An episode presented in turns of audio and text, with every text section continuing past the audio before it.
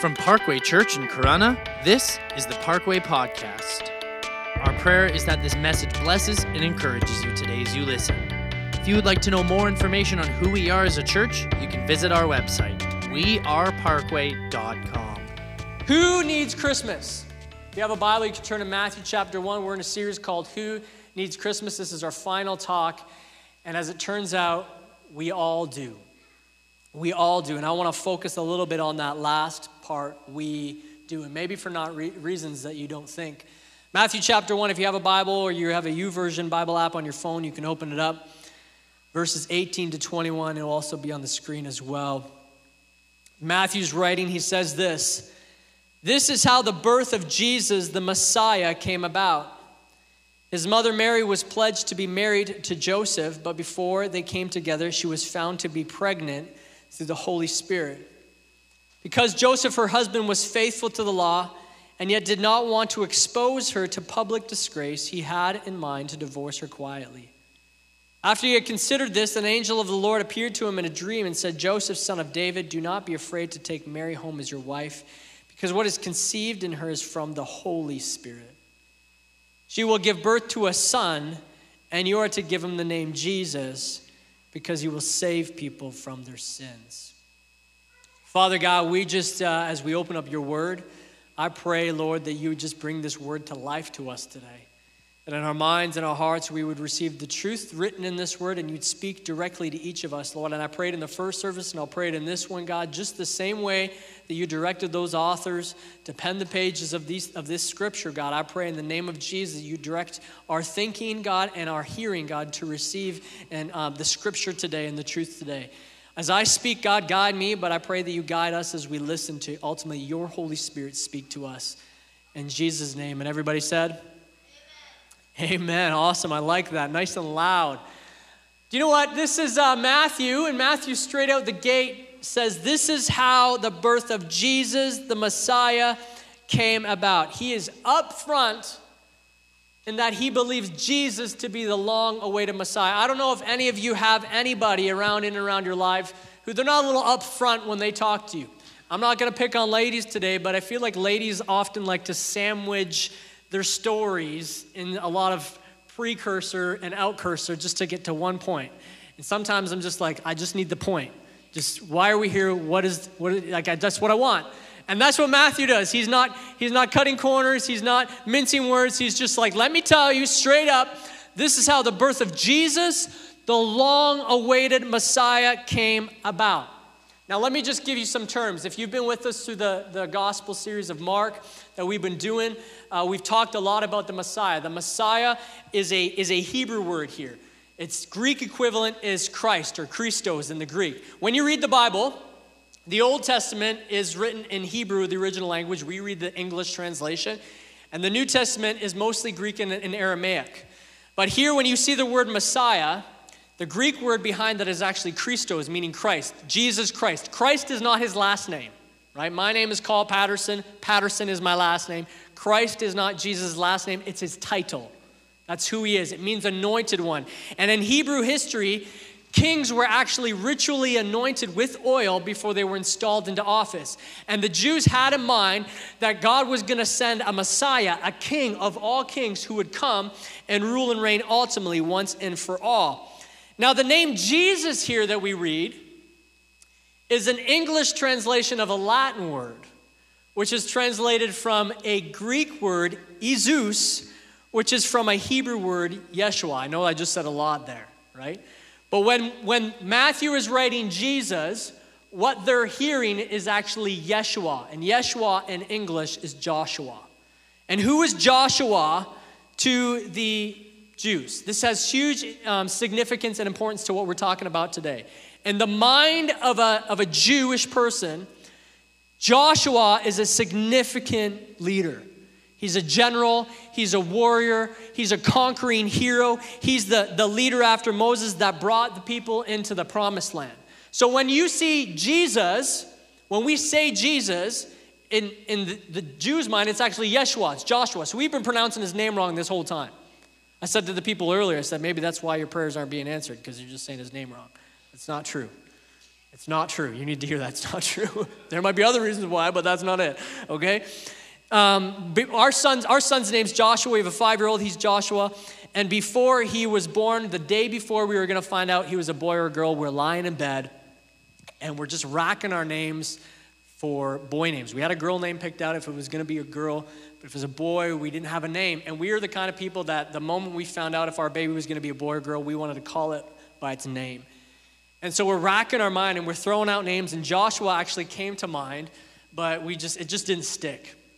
And so we said to one another as we're lying in bed, we said, Well, let's pray. Let's pray about it and let's see if God just speaks to us. And so bowed our heads, said a simple prayer, and immediately the name Joshua came to us. And I said, I said to my wife Jody, I said, I'm thinking, I'm thinking Joshua again. She's like, Me too. And so Joshua is his name, which means in the original language, Izus, which in English is Jesus. Not saying our son's name is Jesus. But what the Jews were looking for in a Messiah was a Joshua. They were looking for a warrior. They were looking for a conquering hero. They were looking for, for a deliverer who would come and deliver them from the oppressors. This is how the birth of Yeshua, Joshua, had come about. Now it continues, it says, His mother Mary was pledged to be married to Joseph, but before they came together, she was found to be pregnant through the Holy Spirit. Now, before the first century, you would have been stoned to death for being pregnant out of wedlock. And you were pledged to be married. It says she's pledged to be married. In that culture, in first century, you were pledged to be married around 10 or 11 years old. You were married by the time you were 12, 13, 14. Like, which is scary to think about as a parent, right? Because my, my son is only a few more years away from being that age. Mary is found to be pregnant. And Joseph hears, finds out about it. Everybody finds out about it. Now, people wouldn't stone her in that in the first century because they kind of moved away from those little applications of the law. And Joseph, being the man he, he is, it says that he had in his mind to divorce, divorce her quietly. It says because Joseph was faithful to the law, believed in the truth of the scriptures, yet did not want to expose her to public disgrace, he had in mind to divorce her quietly. And not only is she pregnant, but you got to think about what's happening here. She's claiming that what is inside of her is from the Holy Spirit. She's claiming that an angel came to her and said that God is putting a baby in me. They hadn't heard anything from God. They hadn't heard a prophecy. They hadn't heard a miracle in about 400 years. 400 years of silence.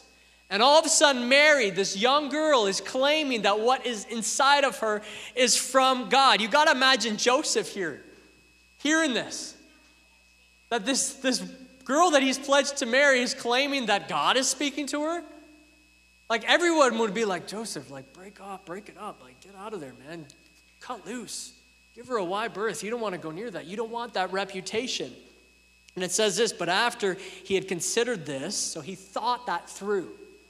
He had a plan in place. An angel of the Lord appeared to him in a dream and said, Joseph, son of David. Now that's important. The angel, the first thing she, he does is he calls him by name. He says, Joseph, son of David. Now, Joseph wasn't, wasn't the son of a man named David. What the angel is saying is he comes from the lineage, the line of King David. And this would have been important for the angel to say to Joseph before Joseph hears what the angel's about to say. Because the Jews has actually expected that the Messiah would come from the line of David. And so the angel was reminding Joseph of where he comes from. Joseph, son of David, do not be afraid to take home Mary as your wife. Even though your reputation is at risk, even though you fear what people may think, do not be afraid because what is conceived in her is from the Holy Spirit. Know, I was, when I was reading that this week, something just felt like God speak to me, and maybe it's for somebody. Do not be afraid to do the things that may be unpopular if it's a God thing. God is, God is going to call you to things, and He's going to birth things inside of you, and He's going to lead you to places that may be unpopular to those around you, that may be not considered popular opinion, right? Everyone's saying to Joseph, break it off, get out of there. You don't want this, you don't want this reputation. There are things that God's going to call you to that others around you may think is strange or weird. But don't be afraid to do the things that God is calling you to do just because others around don't understand it, right? When I first felt like I was called into ministry to be a pastor, to be a preacher, I remember going to my parents. My dad looked at me in the eye and he said, There's no money in that. Why would you do that? There's no money in that call. I remember him pointedly saying that. There are, Gabe Lyons said this. He said, There are certain ideas that Christians believe that just aren't going to align with where a dominant secular view is, is going. More and more, we're going to find as believers that as the culture moves forward, what we believe and what we hold to in the scriptures is completely drastic and different then. Don't be afraid to take hold of the things that God is calling you to, that the scriptures lead us towards. And if anything, did you know that there's a way of life that scripture calls us to live?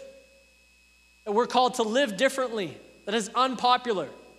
Don't be afraid of t- to take hold of that life like a husband does a wife because it's of God. And so the angel is telling Joseph, listen, just because everyone else is thinking one thing about, about Mary, just because you even think one thing about Mary, don't be afraid to take her as your wife because what is inside of her is from God. It's conceived of the Holy Spirit, it's a God thing. Go against the grain, go against the culture, do the God thing. Do not be afraid to take Mary home as your wife because what's conceived in is from the Holy Spirit. So she's a virgin and she has a, has a baby inside of her. Now, in this culture, no one was expecting this.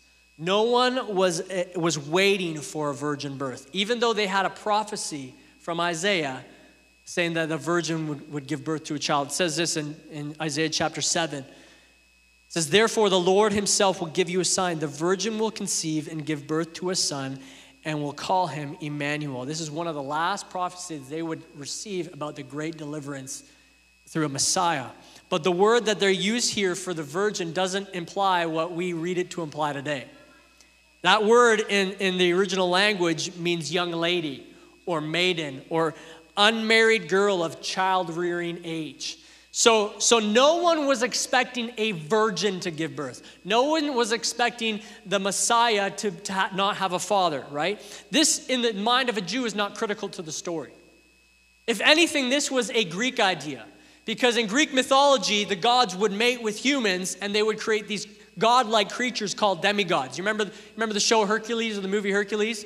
He was, a, he was a demigod. He was half man, half God. But that's not what Jesus is. Jesus is not half God, half human. He didn't get a little bit of DNA from God and a little bit of DNA from Mary and, and come together. Jesus is fully man. He's 100% man and he's 100% God. He's fully God. So, if anything, this idea of a virgin birth, of, of, a, of a Holy Spirit um, uh, conceived thing, was a, was, a, was a pagan thing. It was, this, it was a Greek idea that they would have had in their minds. Um, and if anything, this doesn't help Matthew in his story. To manufacture this, to create this, to help the story wouldn't make sense. Matthew is writing this because, it, because it's true. He's not putting this in there because he thinks it's gonna, it's gonna benefit us 2,000 years later. He's writing about this this way because it, it happened. It says, What is conceived in her is from the Holy Spirit. And she will give birth, it continues the angel, and she will give birth to a son. And you are to give him the name Jesus, Yeshua, Joshua. Now you got to imagine you're Joseph and an angel appears to you and says, Listen, don't be afraid to take Mary home as your wife. She's going to give birth to a son. It's from God, and you're to give him the name Yeshua. Like I imagine, I imagine things start turning in Joseph's mind. He starts, he starts connecting the dots a little bit. He starts thinking, you know, you are telling me that we're going to have a boy, and you want me to give him the name of Joshua? Like, you want me to give him the name of the warrior hero? You want me to give him the name of the general who led the people in the promised land? Like, he's got to start clicking here. He's got to start connecting the dots to the stories that he heard, to, to the legends he had, he had, he had shared about and, and had known since he was, a, he was a kid. Give birth to a son, and you are give him the name Jesus because, and I imagine Joseph's like, yes, I, I'm tracking. Because for hundreds of years we've been oppressed. Because of hundreds of years, Israel has not been a nation. First, in, in 587 BCE, the, the, the Babylonians came in and they, and they conquered Israel and they brought us into exile. And we were no longer a nation. We were ruled by this governing authority, and we couldn't, we couldn't do anything that we wanted to do. We couldn't live our life. We couldn't practice our faith. We couldn't practice our religion. In fact, they wanted to change everything about us. And then the, after the Babylonians, the Persians came in, and the Persians took over the Babylonian Empire. And then we were under the Persians, and then Alexander the Great and the Greeks came in, and, and he took over a significant part of the world. And that's why you see so much Greek influence in first century Judaism. In fact, that's why the scripture, the New Testament, is written in Greek, was because of the Greek rule. But then the Romans came in. Once, once Alexander the Great died, the Romans came in and they, they conquered. Because of hundreds of years, we've, we've been ruled, we've been oppressed. I know why you want, wanted to name Joshua. I know why. Because, and he says this, because he will save his people. Yes, angel. Yes, that's right. He's going to save people because that's what Joshua does. Joshua comes in and, and he conquers and, and he drives out the nation and he and he brings people into the promised land. This is this is what we've been told. This is the stories that we've hold on to. This is what we are expecting. I imagine this is what's going through Joseph's head. Yes, angel. That's what he does. He saves people. Oh, and he's on board. And then the angel says, from their sins. Excuse me? No. That's not what we need. We don't need saving from our sins. That's not our list. Ask anybody, Angel. Ask anybody around. That's not what they're going to say we need right now. Clearly, you don't know the hierarchy of needs, physiological, safety. Those are kind of the first things that we need, right? We don't need to be saved from our, our sins. What if we told that to people today? What if, what if you went and you read this to scripture to somebody today? That Jesus came to save you from their sins. How, how would they respond? Probably very similar to a first century person. What are you talking about? It's saving from my sins. How many people do you know live a very comfort life, lifestyle? They don't feel like they got anything going on that needs saving. I don't need saving from sins. You kidding me? If anything, we need saving from COVID and 2020 and pandemic. We need to be saved from job loss and debt and, and separation and lockdown. We need to be saved from a crippling economy. That's what we need to be saved from. I don't need to be saved from sins. And imagine Joseph is like angel, like, do you know who needs saving from their sins? The Romans. They need saving from sins. Like, they are messed up. Have you seen what they do? Have you been tracking along with them? Like their sins have reached full measure. And do you know what? We need saving from the Romans. That's what we need. They need to be saved from sins, and we need to be saved from the Romans. I imagine that's what Joseph is thinking, but you don't see him responding like that. In fact, Joseph's not saying anything at all. We don't read of him saying anything at all. Because when you're hearing a message from God, you close your mouth. God doesn't stutter when he speaks. God doesn't mess up when he speaks. He, he does not mix up his words, he doesn't choose the wrong word. God always chooses the right words. In fact, Joseph doesn't speak at all. He doesn't speak out of place. He doesn't share what he thinks. You know, when God speaks directly to humankind, he has the ability to override free will. What do I mean by that? If God were to show up in all of his glory and all of his power, if the heavens parted and the light shone through and you just saw God for all that He was, you wouldn't get a choice in the matter. Your choice would not matter because God is here. I, I, I look at this and I don't see God asking Joseph permission. Hey, Joseph, uh, are you okay with this? Like, can we work out a deal here? How do you feel about? If anything, God is giving Joseph permission to be a part of his plan. Hey, Joseph, you get to be a part of this. Don't be afraid.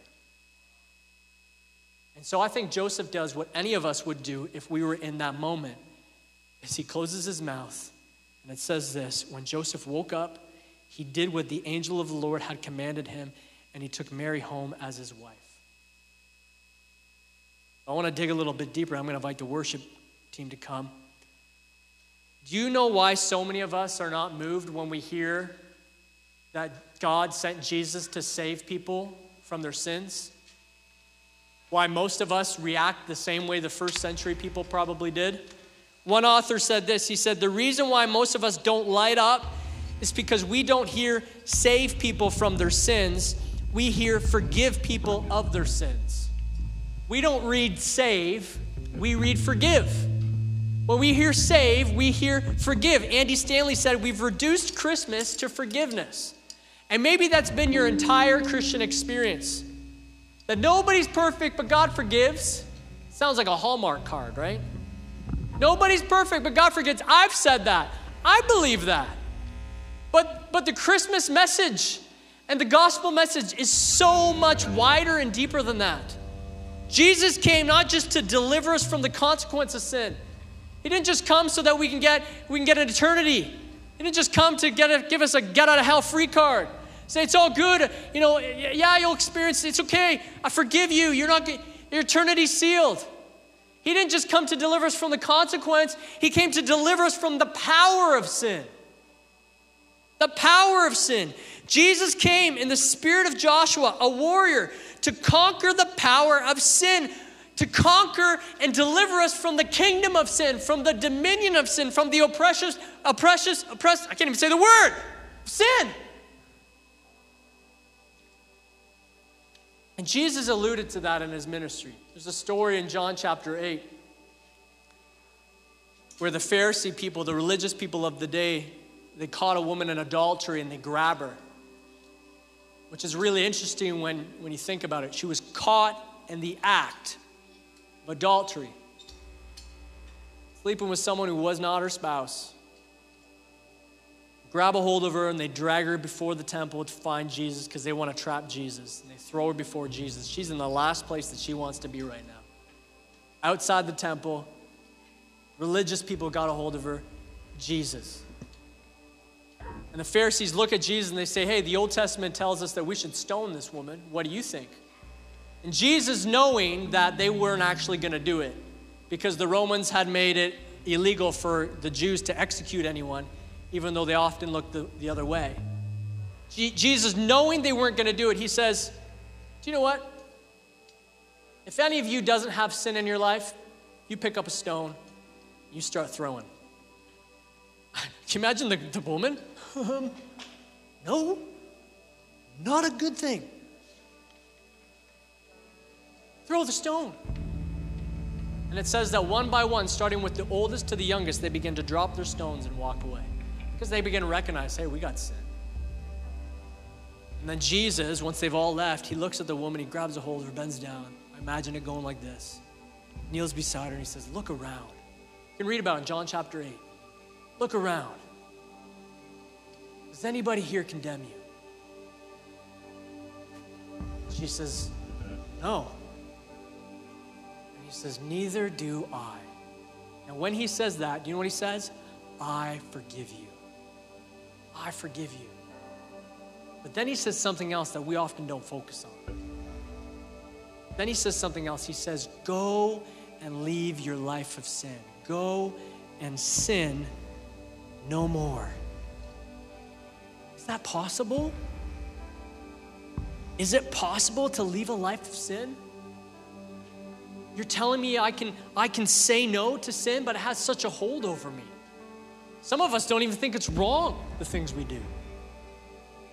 But Jesus came to break the power. Jesus came in power to break the power that sin has over you. He didn't just come to forgive you, He came to set you free. See, forgiveness just kind of puts us at zero. Right? If Jesus just came to forgive, it just puts you at zero, but you're still playing with the same deck of cards the likelihood of you continuing on in the same path is pretty good. But he didn't just come to forgive, he came to set you free. He came to set you free. He came to change the playing field. Paul, when he's talking to the, to the Romans, Christians in Rome, he says this. He says, verse chapter 6, verse 12, he says, Therefore, do not let sin reign in your mortal body so that you will obey its evil desires. Do not offer any part of yourself to sin as an instrument of wickedness, but rather offer yourself to God as those who have been brought from death to life, and offer every part of yourself to Him as an instrument of righteousness. He's saying, do not allow yourself to stay under the authority of sin any longer. Do not remain under the power of sin. Do not let it rule over you. Are you telling us we have a choice? Yes. In Jesus, you have the freedom to choose. You are no longer bound to that sin. You are no longer slave. In fact, Paul continues, he says, For sin shall no longer be your master. If you are in Jesus, sin is not your master anymore. And we all know the struggle if you're in Christ. The things that I want to do this, but I know I shouldn't do that because I don't, ah, I don't want to, and I should do this, but I don't. There's part of me that says I don't want to do that, and I think this, but I also think that. There's this, there's this battle. There's this dual, duality. There's this dichotomy that exists inside of us. And that exists if you have that struggle because of Jesus because he's broke the power so no longer do you have to just give in but you can say no you can leave your life of sin they were right when they called him yeshua paul continues in romans chapter 6 verse 23 he says that the wages of sin is death that's a really fancy way to say sin kills things Sin kills things. Think about it. Some of us have had marriages destroyed because of sin. Some of us have had family and relationships severed because of sin. Some of us have had finances destroyed because of greed. We've had addiction change the way we view ourselves. Sin always kills things, but Jesus came not just to forgive you, but He came as a warrior king to deliver you from the grip of sin. Can I tell you what Christmas is all about? It's not about the family gathering. It's not about the lights. It's not about Christmas morning and the presents that are exchanged. It's not about the music playing in the background with snow falling, dreaming of a white Christmas. I love all that stuff. And I like, I, I, I feel good in those moments. But that's not Christmas. I said this in the first service, you know, this is a really weird message at Christmas time. Why don't we talk about the nativity scene? And we'll talk about the manger and, and the little baby being swaddled in cloth and put in there and the, you know, nice. And there's the light and the star in the sky. And then, you know, the wise men travel really far and they give gifts, frankincense, myrrh, gold. You know that one? Let's talk about that. Do you know why that's all there? Because of this. The manger, the wise men, the shepherds, the angels coming to, to the shepherds, the star in the sky, all that stuff is there because Jesus came not just to forgive you, but to set you free. That's what Christmas is about. Christmas isn't about the fact that maybe we can't gather the same way. Christmas isn't about the fact that maybe the government has given us protocols and rules, regardless of what you think. That's not Christmas. Well, we can't do Christmas anymore. Yes, you can. Christmas is remembering that you've been not only forgiven, but you've been set free from a Savior who came to die for your sins. And if you made it something else, you do not believe in the gospel or you forgot. Sorry for yelling. I just care so deeply about this. And I'm with you, I'm there. I make those mistakes. The other night we had we had this great day with our kids and Christmas movies playing, and, it reminded me of my childhood. I was a little nostalgic. I'm like, babe, man, this is, this is like Christmas. She looks at me and goes, really? Wait a second, you're right. I need to be reminded. We make Christmas something it's not. Who needs Christmas? We all do. It's not just that Jesus was born, but a warrior king came to change the playing field. Joseph, son of David, do not be afraid to take Mary home as your wife, because what is conceived in her is from the Holy Spirit. She will give birth to a son, and you are to give him the name Jesus, Yeshua, Joshua, warrior king, because he will save people from their sins. You know, I think somebody needs to be reminded of that. I think somebody needs needs the power to break free from the hold of sin. Here's what I'm going to invite us to do in the house. For those of you online, we can't respond the same way. We are trying to do this in the first service. We can't respond the same way. We can't, I don't like this. I don't like that we can't come to an altar and we have to be distant. I don't like it. True. But how can we how can we respond? Because I think sometimes when we do the physical action, whether you're in home or you're here, it nurtures the inward nature. Right? Sometimes we like to believe that I can just respond in my heart and believe that God looks at the heart and only the heart. But as humans, as people, sometimes when we do something physically, it nurtures our inward nature. So here's what I want you to do. Even if you're at home, you bow your heads, close your eyes. If you're in the house, bow your heads, close your eyes. If you're at home, bow your head, close your eyes. And if you're listening today, if you're within the sound of my voice, and you know that there's something in your life, sin in your life that you've been bound to, you keep falling into, you know that God's forgiven you, that eternity is in view for you, but you keep struggling with this thing. You know, and you're like, I need that power to break free from the hold that this has. Here's what I want you to do in house or online, I want you to just stand to your feet I just want you to stand. Nobody's looking around, nobody's watching, especially if you're in your house. Just stand. And that physical gesture is just saying, to you what? I'm no longer going to let this thing bind me. I will no longer let this sin chain me down. In the name of Jesus. Here's the second group. You're here today, you're listening online. Maybe you just need to be reminded that it's more than just forgiveness. But power was, was given, power came to break something. And that's the hold of sin, so you're no longer a slave to it. If that's you today, I want you to stand as well. Like, I need to be reminded of that. I need to step into that. Jesus. God, you see every heart. You know every circumstance